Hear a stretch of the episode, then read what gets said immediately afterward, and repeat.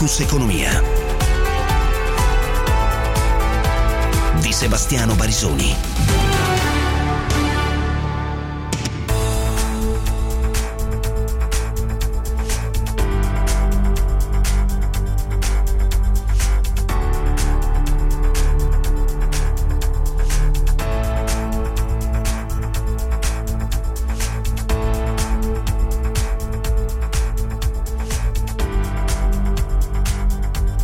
17-11 minuti, inizia la prima puntata della settimana eh, di Focus Economia. I temi di questa giornata economico-finanziaria, mi chiede già un ascoltatore se oggi riusciremo a parlare del ritardo nel recovery. Parlerò di ritardo nel recovery, parleremo del recovery plan, quando verrà presentato in ritardo. La scadenza è a fine aprile e... Um, tra l'altro eh, su questo mh, l'Italia ha confermato eh, che presenterà puntualmente il 30 aprile il piano nazionale di rilancio e resilienza, eh, lo ha confermato a Bruxelles. Eh, la roadmap cosiddetta è prevista, è la seguente, verrà illustrato il piano alle Camere il 26-27 aprile. Prima vi sarà un passaggio chiaramente nel, ehm, in Consiglio dei Ministri, domani invece eh, verrà illustrato alle parti sociali nell'ambito del confronto appunto sul recovery plan, quindi eh, alle 12 CGL CIS The Wheel e poi alle 17 le imprese con le varie associazioni datoriali. E mh, mm, parleremo in apertura di questo. I temi di approfondimento oggi, beh, Superlega, sì lo dico, qualcuno me lo sta già scrivendo, anche perché la Superlega, oltre a star creando un terremoto nel mondo del calcio europeo, poco fa è intervenuto anche Mario Draghi, eh, se conosco il la persona, immagino che questo intervento sia, non dico che metta la parola fine, ma eh, perché dice l'importante, adesso torneremo anche alle, alle, dichiarazioni di Draghi su questo, però attenzione, ehm, c'è un tema prevalentemente economico, oserei dire, è vero che c'è anche una valutazione sportiva, in chi dice facciamo come fa il basket o il rugby, in cui i team, le squadre più forti giocano eh, con quelle più forti a livello europeo, faccio non voglio offendere nessuno, ma insomma, eh, e quindi che senso ha che squadre con un budget e un capitale e dei calciatori come Juventus, Milan, Inter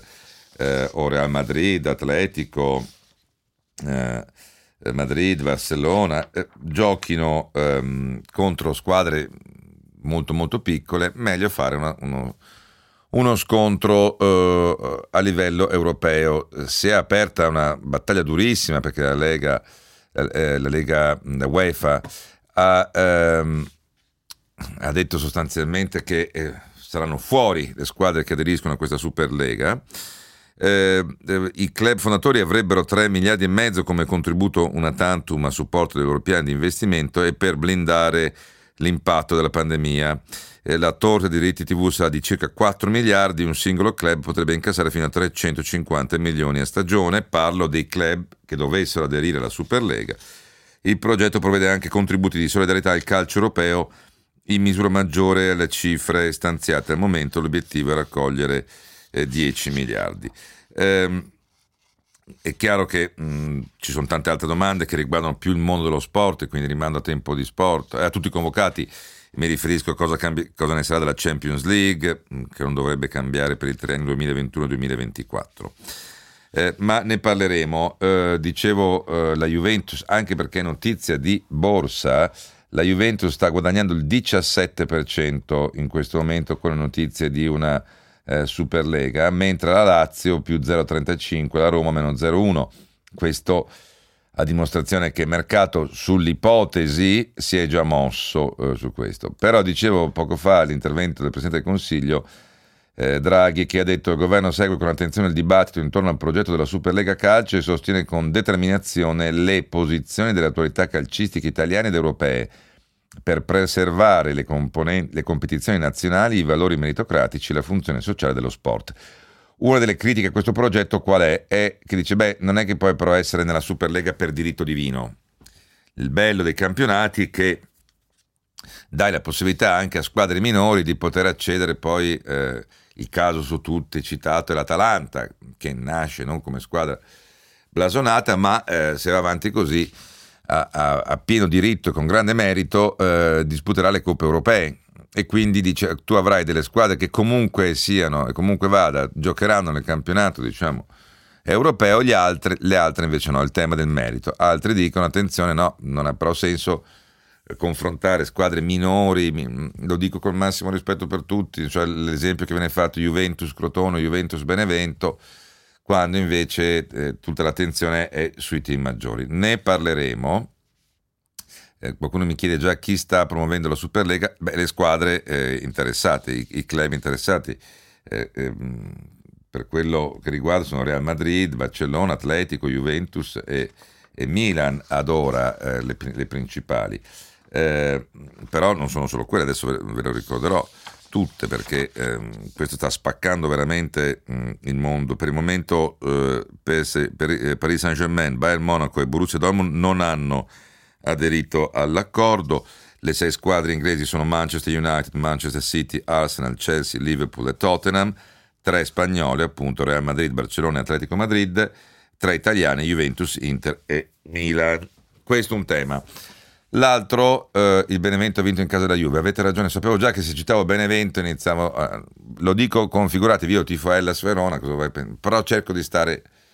Ehm, cerco di stare fuori da, eh, da ogni polemica e valutazione personale. Eh, allora, gli altri temi, avevo promesso che avremmo approfondito eh, all'interno delle misure annunciate in conferenza stampa, appunto eh, venerdì dal Presidente del Consiglio anche il tema dei commissari sulle opere infrastrutturali che eh, li ha voluti fortemente, oltre che Draghi e anche il Ministro Giovannini, sono fondamentali perché da lì mh, mm, ci può essere, visto che si, tra- si tratta di opere già decise, non sono nuove opere che devono essere ultimate, appaltate, mand- mandare avanti i cantieri, lì può arrivare la prima spinta fondamentale del um, di carattere keynesiano sulla domanda interna, cioè il famoso debito buono di cui continua a parlare Draghi, debito per aumentare la competitività del paese, non per dare sussidi che comunque restano insufficienti e, ehm, e quindi debito per far crescere l'economia in maniera sana. E anche di questo eh, parleremo, e, oltre che eh, chiaramente anche dei mercati finanziari su cui adesso adesso arrivo, c'è poi l'appuntamento come sempre da un lato con eh, la startup che venerdì non siamo riusciti a fare, dall'altro come eh, con Alessandro Platerotti con dietro la notizia, oggi ci occuperemo eh, soprattutto di quello che è successo alle monete digitali, alle monete delle criptovalute. Il Bitcoin ha perso il 15% tra sabato e domenica, è il peggior calo da febbraio e ci sono indiscrezioni secondo cui il Tesoro americano potrebbe far partire una serie di sanzioni agli istituti finanziari per riciclaggio di denaro sporco attraverso il mercato delle criptovalute. Eh, ne parleremo appunto con mh, mm, Alessandro Platerotti 349 238 6666 per sms e whatsapp la pagina di Focus Economia sul sito di Radio 24 la diretta su Facebook.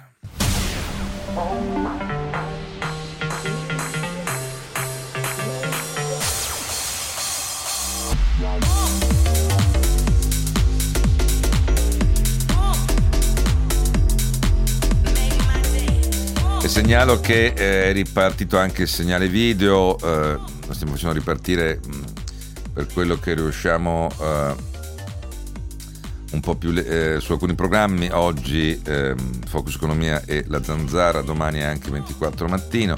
Eh, di Veco ne parla, sì, di Veco ne parleremo, eh, ne parleremo domani però, perché oggi non riesco a fare tutto, c'è questa cosa della Superlega che eh, è stata bloccata, comunque avevamo parlato la settimana scorsa della Golden Power e quant'altro.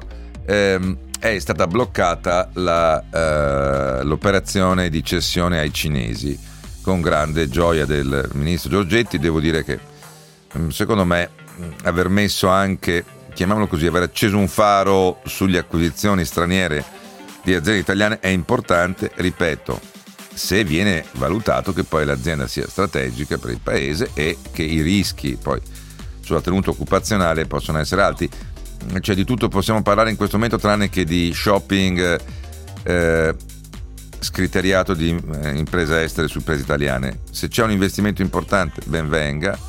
Eh, gli stessi cinesi investono però nella Motor Valley. Se c'è il rischio che questo porti a una depauperamento, abbiamo visto altre vicende, altre situazioni, penso a Whirlpool, tanto per citarne una, perché poi ti conviene produrre in altre parti e noi perdiamo pezzi di industria, beh insomma l'interesse nazionale in questo momento di Covid in cui appunto sappiamo della grossa difficoltà delle imprese, del rischio non solo di infiltrazioni della criminalità, ma di fare anche shopping a basso prezzo in questo paese, beh, insomma non tutti i settori sono uguali e chi vi parla è da sempre insomma, un, un fautore del libero mercato, però insomma, non tutti i settori sono uguali, in alcuni non c'è problema sull'interesse nazionale del paese, in altri c'è, c'è come e dobbiamo tutelare l'interesse del paese. Questo non vuol dire essere contrari al libero mercato, ma neanche alla giungla o diciamo, alla stupidità di alcune operazioni degli anni passati.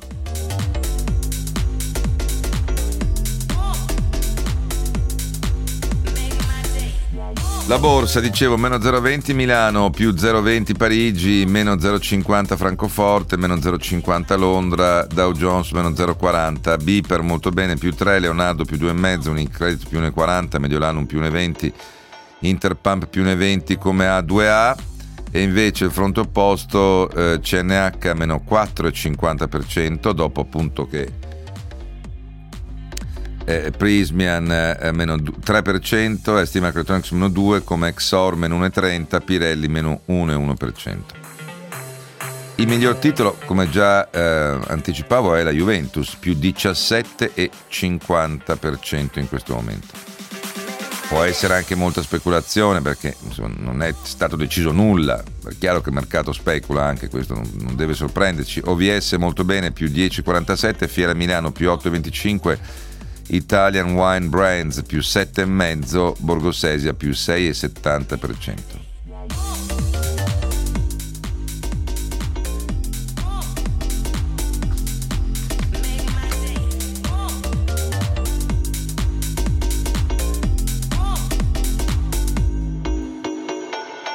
Allora, partiamo uh, dal recovery, come chiedeva un ascoltatore con le notizie di carattere internazionale. Mm, il portavoce, quindi è ufficiale della Commissione europea, Eric, Eric Mamer, ha detto, rispondendo a una domanda, la qualità dei piani del recovery che i vari stati presenteranno conta più della tempistica.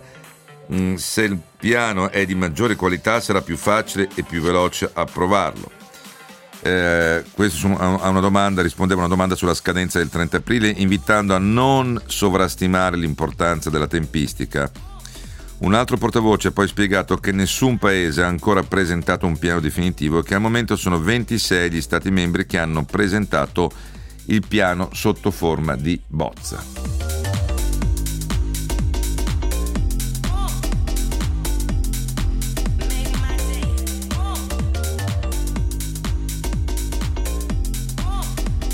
Eh, dicevo della, delle tappe, così non la chiamiamo roadmap, eh, del governo e quindi appunto 30 aprile presentazione del PNRR, prima il 26-27 eh, il piano verrà illustrato alle Camere, prima ancora verrà illustrato alle regioni e, ehm, e prima ancora, cioè domani, alle parti sociali.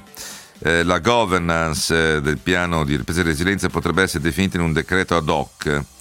Eh, perché l'eventuale provvedimento potrebbe andare in Consiglio dei Ministri assieme al PNR, ma ehm, con un decreto a parte. Questo, vediamo se sarà questa la forma diciamo, giuridica che verrà, che verrà adottata. Eh,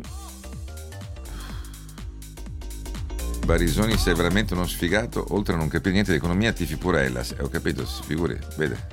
Eh, che disgrazia. Spero che lei, immagino che lei non, non, non, sia, non sia genovese. Allora andiamo avanti, eh, e, e, e, Sampdoriano soprattutto. Allora andiamo avanti per quello che riguarda il eh, documento economico finanziario presentato dal governo e Recovery Plan. Eh, Confindustria oggi attraverso centro studi in audizione alle commissioni bilancio di Camera e Senato tramite il suo rappresentante Alessandro Fontana dice lo scenario macroeconomico è in linea con quello che noi abbiamo previsto ed è basato sull'ipotesi che entro settembre la campagna di vaccinazione abbia raggiunto l'80% dei cittadini italiani e poi definisce un'occasione storica il Recovery Plan.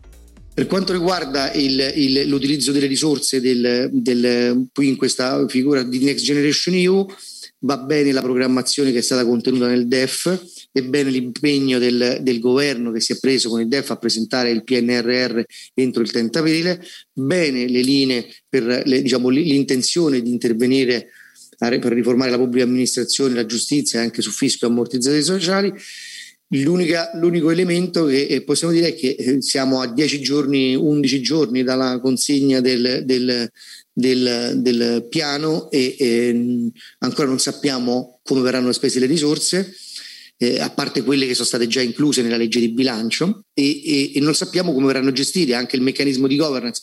C'è stato dato qualche cenno dal, dal ministro in audizione e speriamo di essere quanto prima aggiornati e di poter, di poter essere eh, d'aiuto eh, anche per quanto riguarda l'implementazione del patto. Importante questo passaggio sul Next Generation EU perché ehm, rappresenta un'occasione storica per uscire dal, dalla, dal, da questo lungo periodo di bassa crescita.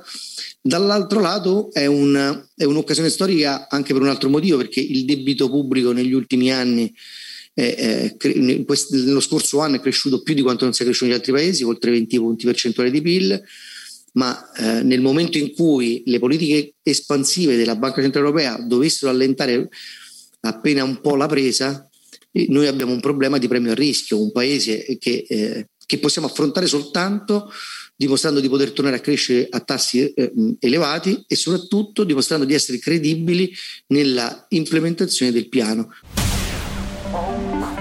Allora, veniamo invece, eh, anzi restiamo sull'Italia, lo spread a 102 punti base, BTP Futura. Allora, si è aperta oggi la terza emissione del BTP Futura, destinata al pubblico indistinto, cioè non è né istituzionale né eh, retail. Si concluderà il 23 aprile alle 13. Eh, ricordo che chi sottoscrive i BTP Futura, da lì il nome, va a finanziare la ripresa e la campagna di vaccinazione. Il prezzo di emissione è pari al 100% del valore del titolo con un ordine di, minimo di acquisto di 1000 mm, euro. Le cedole saranno calcolate in base a tassi prefissati e crescenti nel tempo con il meccanismo del cosiddetto step up, cioè più passa il tempo più aumenta il tuo eh, rendimento. Eh, e poi c'è anche un premio composto in due tranche, la prima che è un minimo garantito dello 0,4% del capitale investito fino al massimo dell'1,2%, in base alla media del tasso di crescita del PIL registrato nei primi otto anni del eh, titolo. Alla scadenza invece, per chi lo ha mantenuto il titolo, eh, senza, verrà corrisposta una seconda eh, tranche calcolata sempre in base alla media del tasso del, della, di crescita del PIL italiano nei primi otto anni con un premio minimo garantito dello 0,6% e un massimo dell'1,8%. In quattro ore ci sono stati già 35.000 contratti per un miliardo e mezzo nel totale di sottoscrizioni.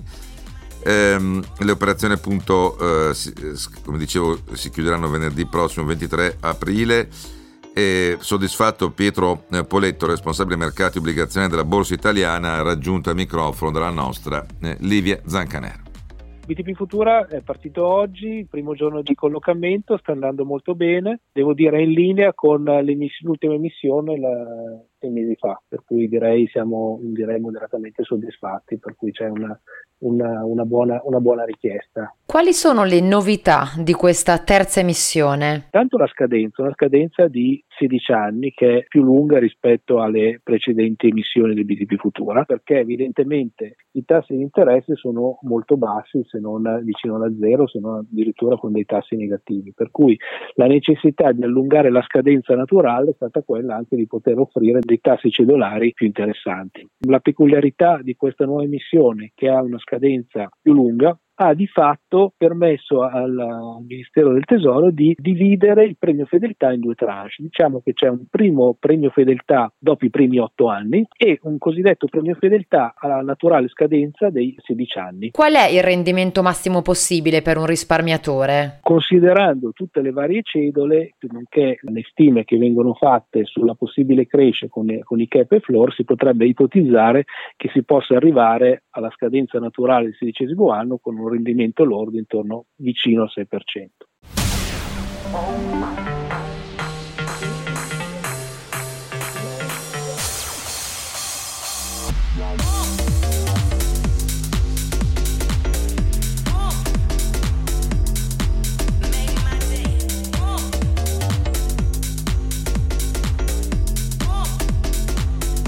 Sempre in tema di obbligazioni di debito italiano, a febbraio del 2021 gli investitori esteri hanno acquistato titoli pubblici italiani per 7 miliardi e mezzo di euro. Questo è il dato emerge dalla bilancia dei pagamenti stilata dalla eh, Banca d'Italia.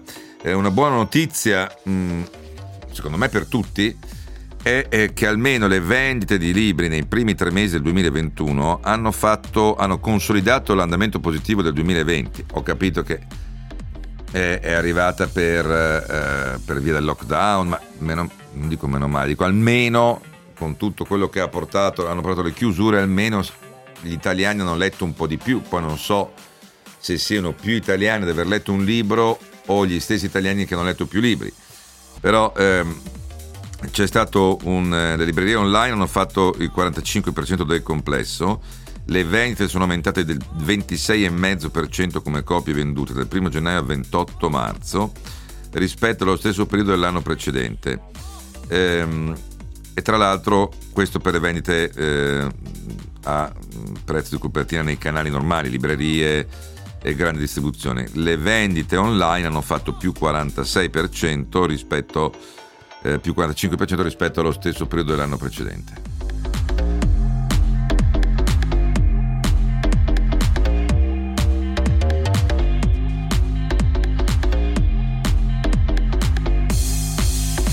Resta il tema del... Eh, vedremo di che cosa succederà eh, nel mondo bancario. Eh, sempre Confindustria, sempre il Centro Studi oggi e sempre Alessandro eh, Fontana ha ricordato che il crollo del cash flow, cioè dei contanti, del circolante, diciamo, crea un problema di liquidità che può diventare di solvibilità se non vi saranno misure adegua- adeguate è importante mantenere le misure fino all'uscita dalla crisi come indicato dal documento economico finanziario.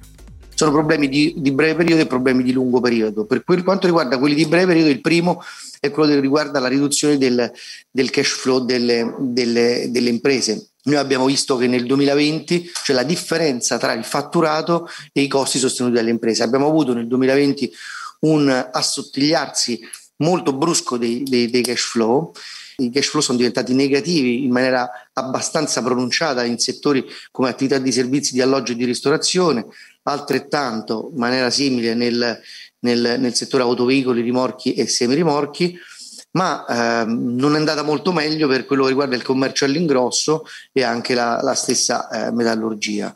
Che problemi crea l'assottigliarsi dei cash flow? Il problema è che se hai eh, diciamo, se, se, non hai un fatturato, se hai un fatturato compresso eh, e, devi, e un'azienda deve comunque sostenere i suoi costi, di cui alcuni sono fissi e alcuni non sono riusciti, non, so, non è stato possibile indennizzarli, avrà innanzitutto un problema di liquidità. Quando la riduzione del cash flow è molto accentuata, questo problema può portare proprio alla stessa, può portare proprio problemi di sopravvivenza dell'impresa stessa.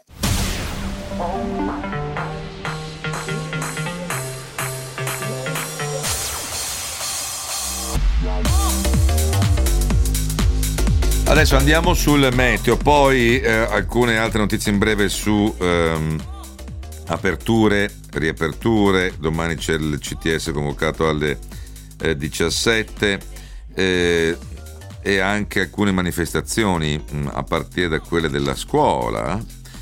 349 238 6666 per sms e whatsapp.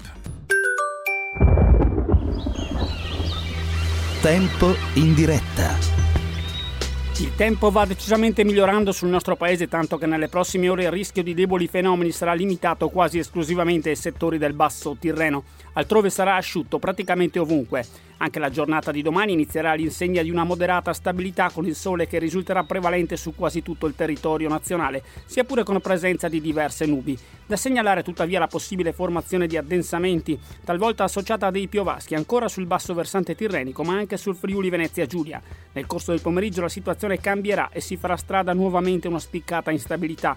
Piogge temporali saranno via via più frequenti e colpiranno in particolare i rilievi del Triveneto, nonché i settori appenninici e adriatici centro-meridionali. Altrove il tempo sarà ancora in genere asciutto, sostanzialmente stazionarie le temperature al massimo in leggero aumento dove più soleggiato. Con le previsioni di ilmeteo.it è tutto. Per rimanere aggiornati scaricate la nostra app ufficiale. Un saluto da Andrea Garbinato. Focus Economia.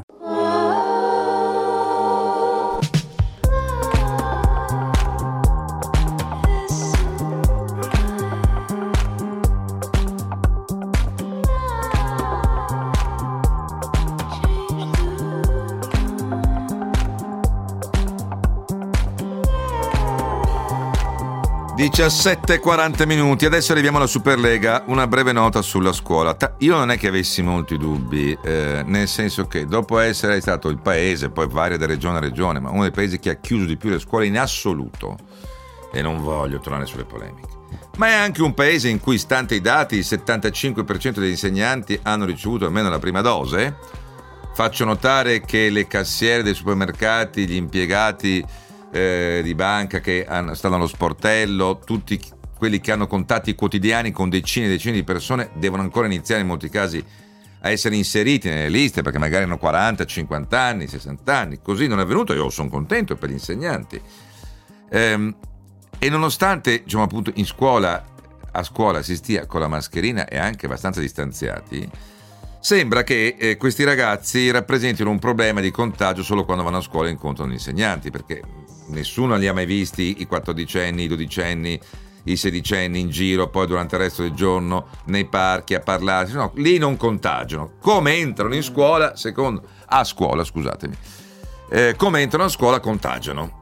È un po' opinabile perché io personalmente li vedo delle volte purtroppo, eh, ed è sbagliato, senza mascherina, frequentarsi, non possiamo sopprimere tutti i giovani eh, eh, solo per, in attesa della campagna vaccinale, se no vale la stessa regola di chi diceva allora teniamo gli anziani dai 70 anni in su, li facciamo uscire solo per situazioni di, di necessità e così e intanto mandiamo i ragazzi a scuola, cioè, o c'è un patto generazionale sempre o non c'è mai, visto che mh, mm, purtroppo chi viene ricoverato sono eh, nell'87% dei casi di decessi riguardano chi ha più di 60 anni, va bene? Allora, nessuno si è mai sognato di dire teniamo le persone anziane invece che in giro eh, le facciamo uscire solo per motivi di necessità, nel frattempo abbiamo sacrificato le nuove generazioni. Faccio notare che un ottantenne un po' di vita l'ha già vissuta, magari un quindicenne no, ma nessuno si è mai permesso di dire questo. Però anche sentire che adesso i ragazzi eh, infettano solo quando vanno in classe, non quando vanno a prendersi un gelato, non quando vanno in un supermercato, no, no, solo quando sono in classe. Perché lo dico? Perché ovviamente la, FI, la FLCCGL ha chiesto al governo di rivedere la decisione dell'apertura 26 e quando volete riaprire che la scuola non volete neanche posticipare dopo il primo giugno quando volete riaprire? a settembre? ci troviamo davanti a un atto di volontà politica, bravi, avete capito, eh, si chiama Mario Draghi, non supportato da condizioni reali. Adesso scopriamo che la CGL della scuola è anche eh, fonte di analisi virologiche. Prima di decidere la riapertura al 100% in presenza bisogna riprendere subito la campagna di vaccinazione. Riprendere subito, ma guardi che hanno fatto per, con quello che abbiamo, le dosi sono utilizzate al 90%, abbiamo fatto un nuovo record tra venerdì e sabato. Cioè cosa vuol dire? È sempre la supercazzola per portare in là la palla, dai. Rinnovare i protocolli di sicurezza non potevate chiederli prima? Cosa è successo in questi mesi di scuole chiuse? Questo vale anche per la Campania, dove oggi non sono riusciti a riaprire le scuole perché dovevano essere sanificate alcune scuole, ma cosa avete fatto in queste settimane con le scuole chiuse? Non si poteva sanificare in queste settimane? Mai che ci sia una critica alla disorganizzazione, perché il personale scolastico non sono solo gli insegnanti difesi dai sindacati, ci sono anche tutti gli altri. No? Effettuare tracciamenti anche campioni, valutare i dati dei vaccinati. In caso contrario non c'è ancora nessuna garanzia. Così Francesco Sinopoli. Sinopoli, io ho capito che lei non ne frega nulla dei, dei ragazzi, va bene? le interessa solo beccare consenso nei suoi iscritti. Lo dico con massimo rispetto, fa sindacalista, meno male che non è lei che decide. Se eh, avesse speso mezza riga, io Sinopoli lo sento parlare solo quando c'è da fare entrare i ragazzi a scuola. Eh, là, I presidi del Lazio, la riapertura il 26 aprile solo scarica barile? Boh. E così anche i presidi, non, è, non, siamo contro un ritorno in presenza che da, da, per lungo tempo abbiamo auspicato, ma le nostre sono considerazioni di tipo tecnico. Sarebbe opportuno la possibilità di decidere la percentuale da far frequentare, ad esempio il 75% in presenza e il resto lo decide la scuola. Vabbè. Bene il rientro, ma si conclude al piano vaccini. E faccio notare che molte province, devo dire anche Milano, hanno, avevano già organizzato il, piano dei trasporti a suo tempo, TPL, il trasporto locale, altre sono in ritardo. E qui la colpa è degli studenti? Se nessuno si è mosso nel frattempo? E la nostra Maria Piera Cecci eh, ha raggiunto, anche perché oggi c'è l'appuntamento tutti a scuola all'interno di Uno Nessuno e 100 Milan, ha raggiunto Maddalena Gissi, mm, appunto della eh, segretaria della CIS Scuola. sì, perché no? È una maniera per un tracciamento, eventualmente una, un percorso di prevenzione. L'attività di tracciamento è una richiesta che abbiamo sostenuto da sempre. Se lo si potesse fare per tutti sarebbe meglio, ma credo sia complicato perché le regioni non, non riescono a a gestire l'attività di tracciamento salivare con le proprie forze, dovrebbero farlo forse l'esercito o la protezione civile. Quindi il pericolo è che qualche regione poi lo faccia e altre no? Eh certo, poi ci saranno le solite diverse Italie e questo alimenterà e incrementerà le, i divari e le disuguaglianze.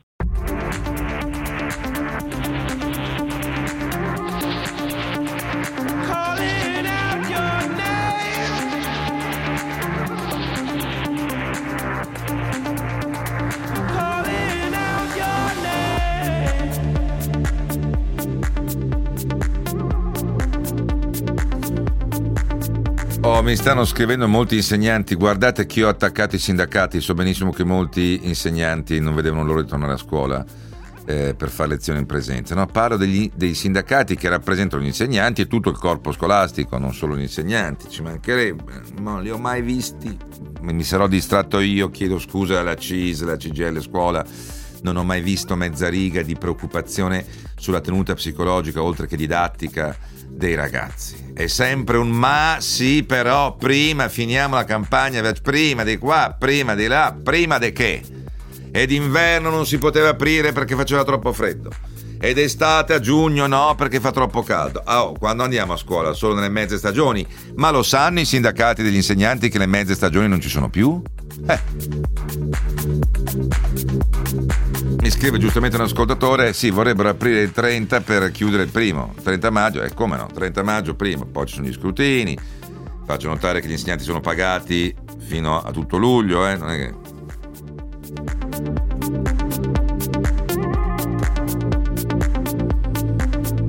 Mamma mia. Lo so benissimo che molti insegnanti non sono d'accordo con i sindacati loro. E i test salivari, sì, fate i test salivari, adesso arriveranno nei supermercati, quelli fai da te, poi anche i salivari, ma, siamo tutti d'accordo. Cambiamo tema, va là. Superlega eh, non è un nuovo partito politico, ma è eh, l'iniziativa, o Super League, che hanno preso le seguenti squadre e, no, e, sono squadre chiaramente per questo si chiama Superlega Manchester United, Manchester City, Arsenal, Chelsea, Liverpool, Tottenham e poi Real Madrid, Barcellona, Atletico Madrid e Juventus, Inter e Milan. Si sono tirate fuori Paris Saint-Germain, Bayern Monaco e Borussia Dortmund, molta contrarietà da parte di Boris Johnson per quello che riguarda la Gran Bretagna, questa Superlega, di Emmanuel Macron eh, e adesso anche di Mario Draghi che ha detto in maniera molto netta il governo italiano sta con la UEFA e cioè le, pres- occorre preservare le competizioni nazionali eh, per eh, i valori meritocratici e la, fun- la, funzione sociale dello sport. Ce ne occupiamo in economia, in un programma di economia, perché come ricordavo i club fondatori avranno 3 miliardi e mezzo come avrebbero come contributo una tantum a supporto dei loro piani di investimento per blindare l'impatto della pandemia Covid-19. Poi la torta dei diritti TV sarà di circa 4 miliardi. Un singolo club, se nascesse la Superlega, potrebbe incassare fino a 350 milioni a stagione. Il progetto prevede anche contributi di solidarietà al calcio europeo. Ora, i, i due, i pro e i contro de, de, degli opinionisti. I pro dicono, guardate, esiste già nel basket e nel rugby le squadre che hanno maggiori investimenti, maggiori campioni, maggiore forza, è giusto che competano anche per attirare gli investimenti, lo dico con massimo rispetto per il Crotone, per il Benevento, per tutte le squadre minori Dicono, ma in, sostanza se tu devi rinunciare ai diritti perché hai Juventus, Benevento, Milan, Crotone, Inter, mm, adesso non mi ricordo più che è basso in classifica, non attiri tanto pubblico. Invece se tu hai la Juventus, il Milan e l'Inter che si scontrano sempre e comunque con i, i grandi club, il Real, il Chelsea, il Manchester, l'Atletico, il Barcellona, è chiaro che hai un introito maggiore e questo avviene già in alcuni eh, sport, appunto, perché non ha senso confrontare squadre con una tale disponibilità economica con squadre che invece hanno una disponibilità molto più, eh, più, bassa. I contro dicono no, attenzione, qui avresti, creeresti una specie di dei dell'Olimpo che sono comunque nella Superlega e non devono dimostrare niente a nessuno, lasciando forse la porta aperta all'ingresso ogni anno di tre squadre e verrebbe meno il principio che se una squadra si impegna ed è una novità, io tifo Verona, volete che non ricordi lo scudetto del Verona contro le grandi Juventus, Milan e Inter, ma cito un caso molto più contemporaneo, l'Atalanta. No, dice, tu non dai la possibilità alle squadre che partono magari da mezza classifica più basse, con un capitale investito molto più basso, e, quindi non vai a premiare il merito, una, fai le classi, diciamo, dei primi della classe, dove può entrare qualcuno delle altre classi un po' di serie B, e, eh, ma non premi il merito perché in una classe è giusto che magari lo studente che partiva anche mh, meno avvantaggiato dimostri che è più bravo di quello che eh, partiva avvantaggiato. Sullo sfondo i bilanci da fallimento dei grandi club, questo va detto a Marco Belinazzo che lo sa benissimo del Sole 24 Ore. Buonasera ciao, Marco. Ciao Sebastiano, qui allora, sport contro finanza, sport contro industria. Allora, tutti ecco, qui si sta diventando tutti contro tutti, perché da un lato chi critica questa decisione dice guardate che questa è solo perché hanno le pezze, diciamo, eh, i club calcistici e quindi vogliono farsi un torneo in cui chiaramente è più alta la torta da spartire, perché se io ho solo partite importantissime sto facendo una Champions League de fatto come campionato. Dall'altra parte i club dicono ma scusate noi abbiamo questi costi, eh?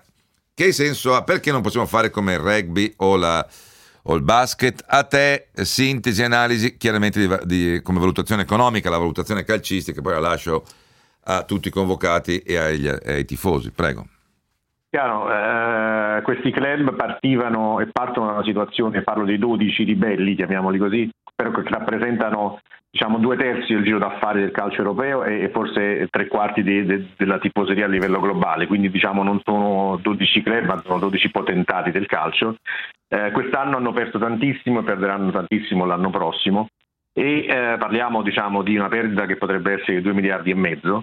Eh, sono già indebitati per oltre 5 miliardi Mm-hmm. E quindi è chiaro che non potevano restare fermi, non potevano restare fermi, avevano bisogno di un'altra competizione, una competizione che aumentando il numero di partite dei club da grande blasone, quindi vendibili eh, sul mercato internazionale, potessero aumentare i ricavi che attualmente fa la Champions e fa la UEFA. Attualmente Champions League e Europa League, cioè le due competizioni, valgono 3 miliardi, 3 miliardi e 2. Questi club ritengono che una competizione invece organizzata sul modello di campionato europeo con tanti big e delle società magari invitate anno per anno per merito sportivo, possa invece portare a regime addirittura a triplicare i ricavi, un po' come fa il football americano che ha questi numeri di entrata pur avendo un decimo degli appassionati nel mondo eh, relativi appunto al, allo sport di riferimento. E allora c'è stato questo strappo rispetto a un progetto che evidentemente bolle in pentola da parecchio tempo e che è stato portato avanti con dovizia di particolari economico, giuridico, oh, finanziario. Su questo così rispondo a, a un ascoltatore che dice ma cosa c'entra con l'economia? Beh, è uscito allo scoperto anche JP Morgan, se ho ben visto, che ha detto la grande banca d'affari io ho 6 miliardi da mettere su questa Superlega.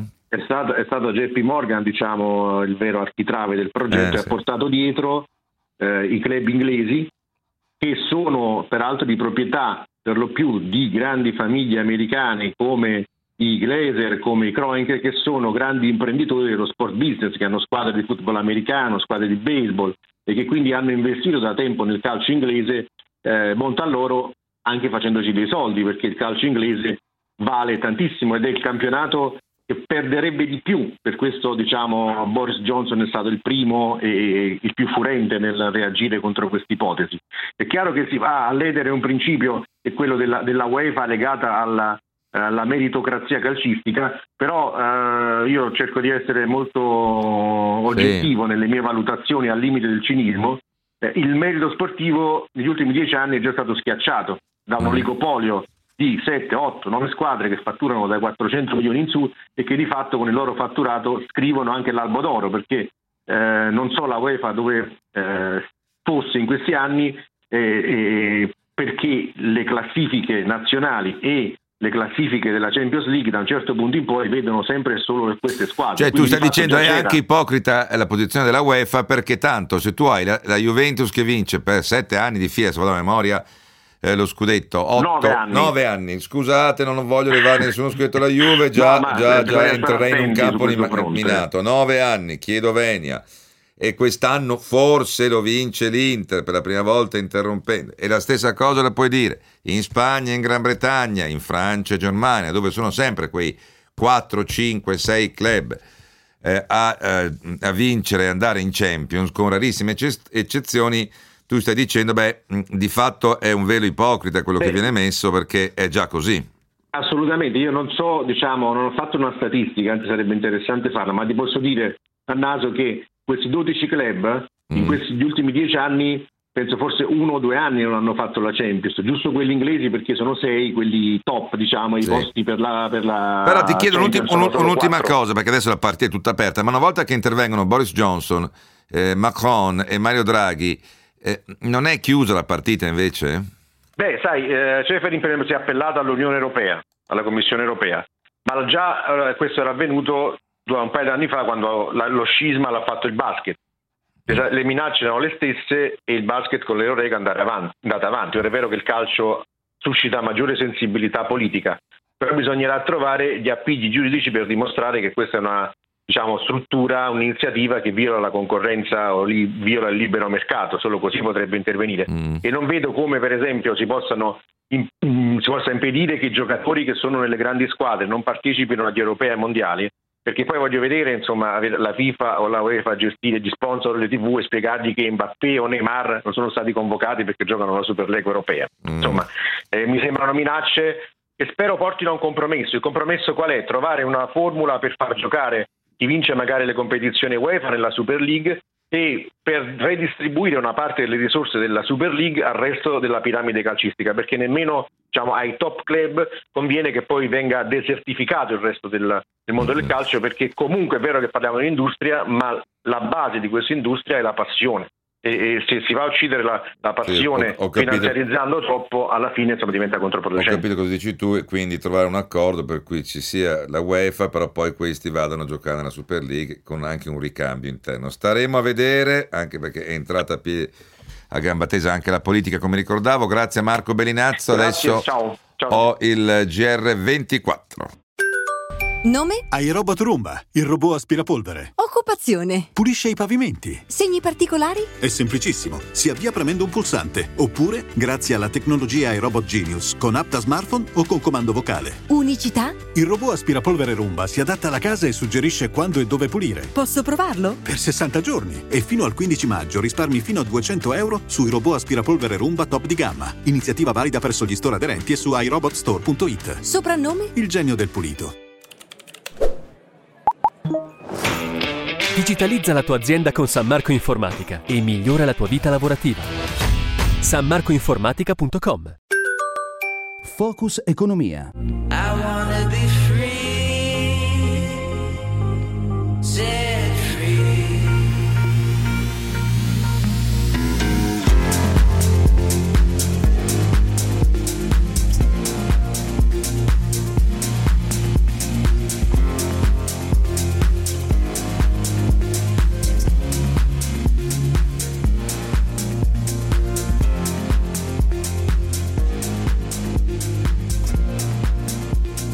18 e 6 minuti di nuovo in diretta con Sebastiano Barisoni. Dunque, per concludere anche l'approfondimento, poi avete sentito anche Dario Ricci sulla cronaca eh, sul tema della Superlega o Super League, faccio notare che eh, la- l'evidenza in borsa è stata netta, nel senso che se gli altri titoli hanno chiuso o invariati o in calo, eh, la Juventus ha chiuso con un più 17,85%, a segnalare che il mercato quantomeno scommette, quindi specula su questa possibilità.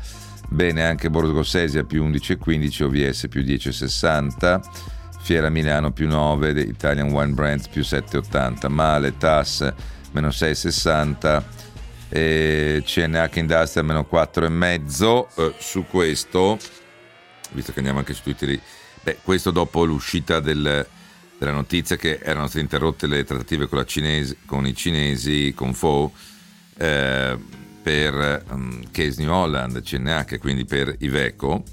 E infatti il titolo fin dall'inizio ha, per- ha perso il 4% in apertura. Eh, però l'azienda ha confermato sia lo stop con i cinesi, ma ha detto che andrà avanti con lo spin-off, cioè con la separazione eh, dal resto del eh, gruppo. Leonardo sale invece, oltre B per più 3,15, Leonardo sale del 2,40%, c'è stato un accordo tra Israele, e Grecia per un accordo su mezzi di difesa che dovrebbero comprendere anche eh, il gruppo Leonardo. Israele e Grecia hanno firmato un accordo di cooperazione che vale 1 miliardo e 350 milioni di euro. Perché riguarda Leonardo? Perché il centro greco di addestramento internazionale di volo avrà in dotazione 10 velivoli da addestramento Leonardo M346 di produzione italiana dovrebbero essere gli armacchi, adesso si chiamano così, ma gli, gli, i 346 erano gli armacchi. E anche il Manchester ha fatto un più 9, Manchester United più 9% dopo l'ipotesi della eh, Superlega, ma eh, la, come la sigla denota vorrei eh, raccontare la storia della startup della settimana che venerdì non, non siamo riusciti a fare e mi riferisco eh, chiaramente a eh, Michele Callegari, cofondatore di Barberinos. Buonasera Callegari. Buonasera a tutti. Cosa fa Barberinos? Quanti siete? Eh, chi vi ha aiutato? Quanto fatturate? Un fiorino. Ottimo. Allora, diciamo che Barberino è una catena di barberie, eh, barberie come una volta, che nasce con l'obiettivo di trasformare quello che era un semplice bisogno, come tagliarsi i capelli perché ho il ciuffo negli occhi, in qualcosa di diverso, in un'esperienza di benessere maschile da godere. Eh, quindi questa è la missione principale di Barberino, quella di aiutare ogni uomo tramite la bellezza a sentirsi bene. Mm. Ci piace pensare che ogni volta che uno entra in uno dei nostri negozi esce fuori come una persona diversa, con Vabbè. un livello di benessere leggermente più alto. Guardi, non me ne parli perché Vendiamo devo ancora andare a barbiere in questo periodo. Per cui... Però eh. voi avete 11 saloni, qui siamo su un, un tema molto tradizionale. 12, 12 bene. Eh... 12 perché abbiamo aperto recentemente il nostro primo punto vendita internazionale che è a Seoul in Sud Corea. Ah, addirittura in Sud Corea. No, lo dico perché delle volte abbiamo start-up che si occupano di tecnologia, high-tech, altre volte sono settori più tradizionali. Ecco, eh, da questo punto di vista, voi lavorate anche online? Esatto, Ma... ovviamente noi la tecnologia, abbiamo una piattaforma tecnologica di nostra proprietà mm-hmm. che ci permette di apprendere e analizzare e interpretare i dati dei nostri clienti mm. al fine di dare un'esperienza diversa. Questa è la tecnologia che sta dietro a Barberino. No. E tra l'altro voi avete anche capire... messo a disposizione i servizi sospesi, cioè mille tagli di capelli, mille rasature. Eh, con panni caldi in omaggio a medici, infermieri operatori sanitari mh, che operano nella città e nelle province dove sono localizzati i settori. Il fatturato, eh, i saloni, scusi, il fatturato quant'è? Fatturato siamo, abbiamo chiuso il 2020 con circa 1 milione e 100, 1 milione e 100 mila euro, eh, al 2019 eravamo 1 milione e 400 mila euro, quindi è stato il primo anno di decrescita che è stato dovuto alle mm. chiusure forzate del 90% della nostra attività, eh, consideri che noi siamo partiti nel 2015 con un fatturato di 50 mila euro e abbiamo sostanzialmente raddoppiato anno, anno, su anno, arrivando fino a 1 milione e 4 nel 2019, passando da un dipendente a 30 dipendenti e ora ci siamo stabilizzati in periodo pandemico con 1 milione e 100 e 40, 40 persone che lavorano direttamente per noi. Con che contratto? Siamo tutti contratti a tempo indeterminato. Ah, bene, bene, bene. E le attese del fatturato? Le attese sono, allora, innanzitutto eh, di ritornare a raddoppiare, quindi già mm. quest'anno, eh, chiusure permettendo, vorremmo ritornare a, a, col, col, col, passo di crescita che avevamo prima, quindi passare a, superare i 2 milioni di fatturato. Eh, mm. Con le persone abbiamo mh, mm, a piano almeno 10 assunzioni quest'anno e poi di continuare con quello che è ehm, anche i nostri primi esperimenti internazionali perché diciamo, vorremmo che la Corea poi fosse per noi diciamo, un punto di partenza eh. in cui farci ossa anche su, su, per quanto riguarda no. il nostro brand, il nostro format su scala internazionale. Quanti anni ha lei Callegari? Allora, io purtroppo sono un po' vecchietto qua dentro perché sono dell'83, ho 30, 38 anni quest'anno. Le, eh, per, eh, perché l'età media in realtà l'età media nostra è 26 anni, mm. eh, puntiamo eh, quasi esclusivamente sui giovani, questo non per fare beneficenza ma perché vogliamo rivoluzionare un mestiere in Italia che era fermo agli anni 60 e per farlo ci servono i giovani perché sono loro che possono vedere il mondo come potrebbe essere e mm. non per come è. Allora, sulla parte online immagino, visto che qualcuno me lo sta scrivendo, che non è che uno online si tagli i capelli online, non è come far Pilates online che tu guardi l'istruttore online voi lavorate sui dati raccolti dai clienti, se ho ben capito? Abbiamo innanzitutto la possibilità eh, di essere vicini ai nostri ospiti, che così come chiamiamo i nostri clienti, eh, da un punto di vista digitale, ovvero che chiunque prenotare in qualsiasi momento eh, i servizi da noi fin da anche prima della pandemia okay. attraverso eh, social, attraverso app di prenotazione, mm-hmm. eccetera, eccetera. Abbiamo la possibilità poi, il nostro obiettivo è quello di far vivere un'esperienza alle eh, persone no, questo... nei nostri store e poi, e poi, permettere ai nostri ospiti di poter portare a casa questa esperienza con quelli che sono i prodotti cosmetici che vendiamo che quindi ti permettono anche a casa tua, nel tuo bagno, nel tuo comodino, di eh, mm. ricordare tramite i profumi, tra tutte quelle ah. sensazioni positive che hai passato in negozio. Adesso questo è marketing puro, come... questo è marketing puro sì. eh, Callegari, quindi la interrompo. Eh, però eh, quello che è importante è che voi date del valore aggiunto. Io continuo a dire che le aziende per diversificarsi, a meno che non vogliono lavorare solo di prossimità, devono trovare un valore aggiunto che pone al centro il cliente. Poi lasciamo stare il resto perché capisco giustamente anche la vostra esigenza, ma mh, mm, lei cosa faceva prima? L'ultima domanda che ho per lei. Sia io che il mio socio in realtà lavoravamo in finanza, eh. quindi era un settore completamente diverso, eh, principalmente eravamo negli Stati Uniti, eh, negli Stati Uniti nel Regno Unito, perdonami, ehm, e eh, lì ehm, essere lì è come stare un po' dieci anni avanti. Dieci anni avanti da qua, ma mi è caduta la linea con con Michele Calegari, comunque ho capito eh, cosa faceva prima. Allora, ehm, grazie, appena, appena lo, ripre- lo, riprenderò a Michele Calegari e eh, guardate una cosa, accetto tutto ma non l'ironia, mm, l'ho spiegato molte volte, ironia inteso lo sfottò. Eh, tutti i settori economici, almeno in questo programma, hanno pari dignità, non esistono settori economici più o meno degni, quindi anche se uno mi dice, eh, ma state parlando della startup? Eh no, perché se sono riusciti ad assumere 40 persone, prevedono di assumere altre 10 a tempo indeterminato e sono giovani e fatturano, non capisco certi atteggiamenti un pochino così, no, eh, da, da, dal divano.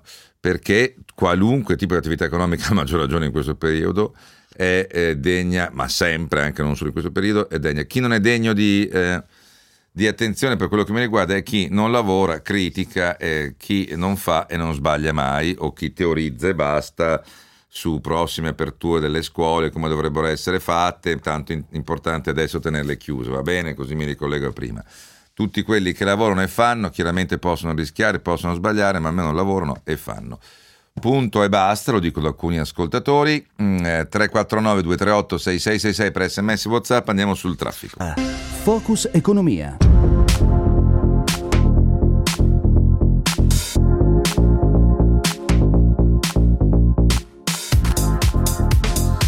Vabbè, buttiamola a ridere, mi scrive un ascoltatore, le critiche alla startup provenivano dai calvi. Ecco, vabbè eh, dal mondo dei cavi, adesso cerchiamo di non offendere i cavi, però ripeto, ogni attività economica ha pari dignità, se chiaramente è legale, l'unico prerequisito che sia eh, legale.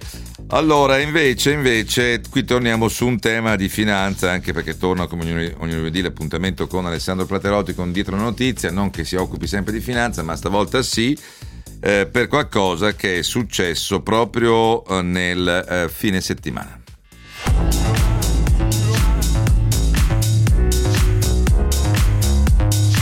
Dietro la notizia. Allora, è successo che Bitcoin è arrivato a perdere fino al 15% nella notte tra sabato e domenica, quota 51 mila dollari. So già la critica che mi arriva, di, ma guardi che era cresciuto di centinaia di punti percentuali. Ho capito. Ma il punto è un altro, eh, abbiamo sempre detto che le, monete, le criptovalute sono, a mio avviso, uno strumento di investimento molto speculativo, non una valuta è uno strumento di cambio per quello che mi riguarda, però è il peggior calo eh, in un giorno da febbraio, ma eh, la cosa interessante è un'altra, che molti analisti attribuiscono questo crollo non solo ad alcuni problemi tecnici, ma i blackout eh, de- di corrente nei computer del nord della Cina, i cosiddetti miners. No, ma al fatto che il tesoro statunitense, quindi il Ministero dell'Economia statunitense, potrebbe far partire una serie di sanzioni agli istituti finanziari per il riciclaggio di denaro sporco attraverso il mercato delle criptovalute. Alessandro, buonasera innanzitutto. Buonasera a te Sebastiano e buonasera a tutti gli ascoltatori. Questo la settimana dopo che vi era stato il tanto atteso sbarco in borsa eh, della, eh, della, mm, come collocamento di un titolo di una importante criptovaluta. Allora ti chiedo, la settimana scorsa molti avevano commentato Ecco, questo è lo sdoganamento, anche le criptovalute sbarcano a Wall Street, quindi il sistema finanziario le accetta, le fa entrare diciamo, nel, nel sistema. Adesso però questo sembra il contrario, perché se il Tesoro americano sta valutando le sanzioni alle banche che dovessero utilizzare il mercato delle criptovalute con e con l'accusa di riciclaggio di denaro sporco mi sembra invece una, un'altra chiusura. Questo, niente paura allora se è per questo, perché ho fatto già un calcolo, negli ultimi due anni il Tesoro americano ha multato le banche americane per riciclaggio di denaro sporco, riciclaggio mm. di denaro inteso a 360 gradi per 40 miliardi di dollari.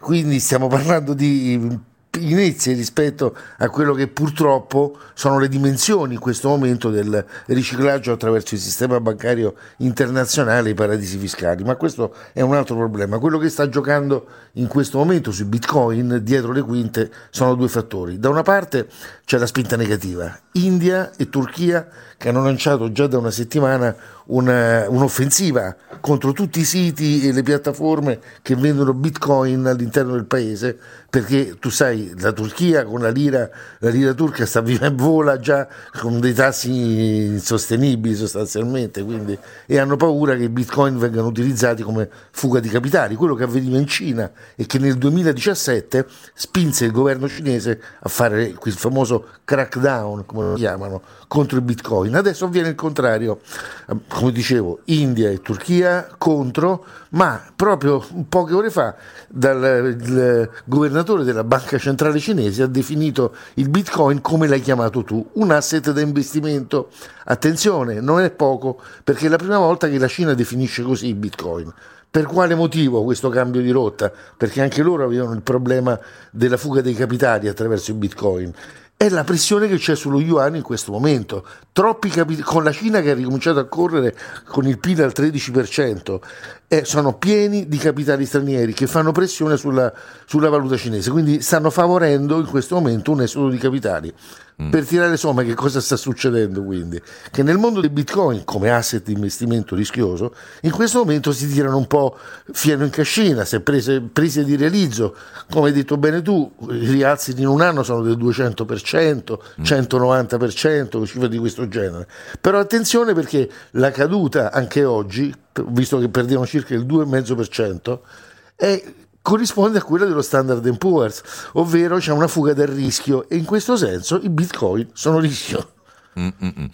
Allora, e questo è, è, è, una cosa. Qualcuno mi dice: guardi che Coinbase, la quotazione della settimana scorsa, non era una criptovaluta, ma una piattaforma di scambio. Avete ragione.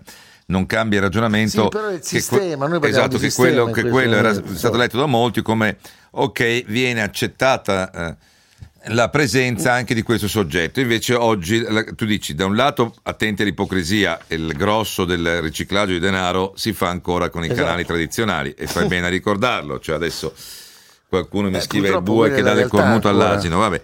E, e, e, però dall'altra parte tu dici attenzione perché qui c'è un timore degli stati nazionali, hai citato giustamente la Turchia, di India e Turchia in questo momento sono i più attivi. India e Turchia di non vedere utilizzare il canale delle, delle, criptovalute come canale per esportare capitali. Nel senso, cosa succede? Questo lo sappiamo purtroppo anche noi dagli anni 70, quando crolla una valuta esatto. eh, si esportavano i capitali in Svizzera illegalmente, chiaramente, o eh, si andava a comprare lingotti. Cioè, uno eh, quando vede crollare il valore della sua valuta cerca di portare i capitali fuori.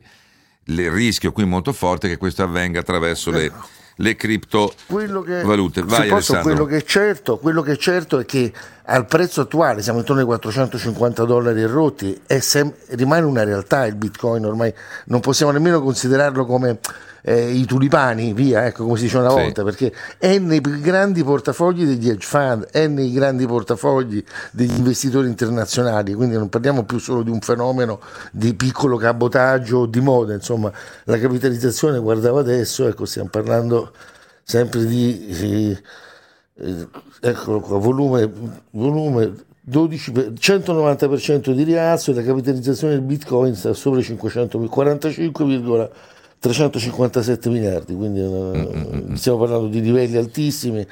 Che dire, certamente il il- questo periodo del Covid, della spinta verso l'online, ha pareggiato un po' i conti fra la valuta tradizionale, le transazioni tradizionali con le carte di credito online e quello dei bitcoin, perché ha un po' ripareggiato, c'è stato più uh, denaro, diciamo così, che regolare che è andato sul commercio elettronico di quanto si potesse pensare prima e questo sicuramente ha giovato. E poi c'è la spinta delle banche centrali, la BCE sta fremendo per lanciare la sua moneta, la Cina sta per fare lo stesso, moneta elettronica. Eh, È un feno- e per le banche americane, attenzione, il fenomeno che più interessante in questo momento si chiama stable coins. Eh, gli americani sono molto orientati a- ad autorizzare le banche ad operare su delle valute che hanno come ehm, garanzia dei beni reali.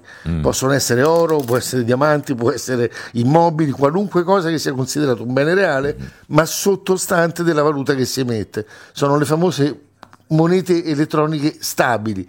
Quanto stabili lo misureremo poi nel lungo periodo. eh. Sì, perché qui appunto l'accusa- di- Ricordo che l'accusa alle, alle, ehm, alle criptovalute era, per quello che ho detto, attenzione, per me sono più strumento di investimento e anche molto speculativo che non valuta eh, corrente, perché mentre il rapporto di cambio tra euro e dollaro, tra euro e sterlina, tra euro e yen, dollaro e yen, sì, si muove, ma si muove con oscillazioni minime nell'arco dei mesi dell'anno e No, soprattutto rappresenta dietro lo Stato. Di solito quando il mercato funziona bene, lì c'è il potere dello Stato o della banca centrale. Se la banca Ma centrale un alza esempio ancora più semplice e intuitivo per capire Dimmi. tutti. Noi possiamo comprare dollari o yuan, ma possiamo anche comprarli per andarli a spendere. Nessuno si comprerebbe mai bitcoin per comprarsi Certo. le scarpe da ginnastica nuove. No, Eh, ma appunto, è ma, eh, grande- ma dietro è c'è l'economia di quel paese. Quindi, se, se quel paese aumenta i tassi di interesse perché ha un'economia che corre, la valuta cresce e, e quello rappresenta la forza di un paese.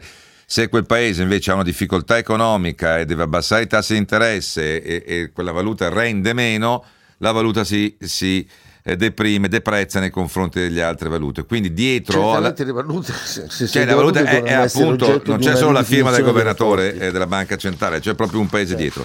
Ecco perché io resto sempre molto scettico come eh, idea di utilizzare le criptovalute come valuta di scambio, anche perché poi, com- No. come tu ricordi, non è che posso andare al supermercato e comprarmi un etto di prosciutto con... Ma non lo farei mai perché se l'aspettativa è che il prezzo sale, perché mai dovrei comprarci le scarpe? Esatto. Aspetto e magari mi compro una macchina, ma questa non è più una valuta. No, È assomiglia, assomiglia al marco della Repubblica di Weimar, se mi passi un termine che poi non ha portato benissimo, diciamo così, nella storia dell'umanità.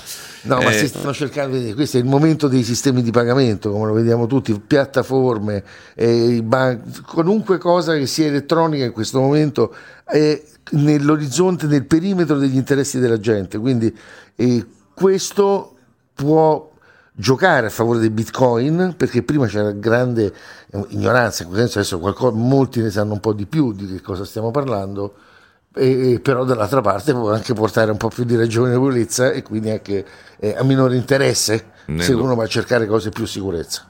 E esatto, e anche nel loro utilizzo, perché questa cosa, valute per, col cripto davanti, eh, eh, sì, ho capito che il marco andava giù, ma sto eh, dicendo una cosa diversa, sto dicendo che se ricordate, detto la storia della Repubblica di Weimar, il pane costava un miliardo di marchi un giorno e 4 miliardi il giorno dopo, allora tu non riuscivi, ma questo vale anche nell'Argentina, ahimè, del pre-crack finanziario, non si riusciva più a fare i prezzi dei beni, perché se tu ti aspetti che il bene eh, aumenti, lo compri prima, se te- ma se aspetti che il bene cali, lo com- posticipi l'acquisto, cioè diventa un casino, ecco perché si cerca sempre un minimo di stabilità valutaria. Comunque, ringrazio Alessandro Platerotti. eh, che riavremo lunedì prossimo eh, per un altro appuntamento con Dietro la Notizia. Chiedo venia, domani faremo, prometto e giuro, un approfondimento molto lungo eh, sulle opere eh, sbloccate, tanto non è che siano partite nell'arco di 24 ore, sbloccate dai commissari e quindi iniziativa del Presidente del Consiglio Draghi e Ministro eh, Giovannini, le 56 opere prioritarie già definite dal governo Conte Conte 2 che valgono 81 miliardi fondamentali per dare spinta alla ripresa economica di questo paese. Ci risentiamo domani dalle 17 in poi.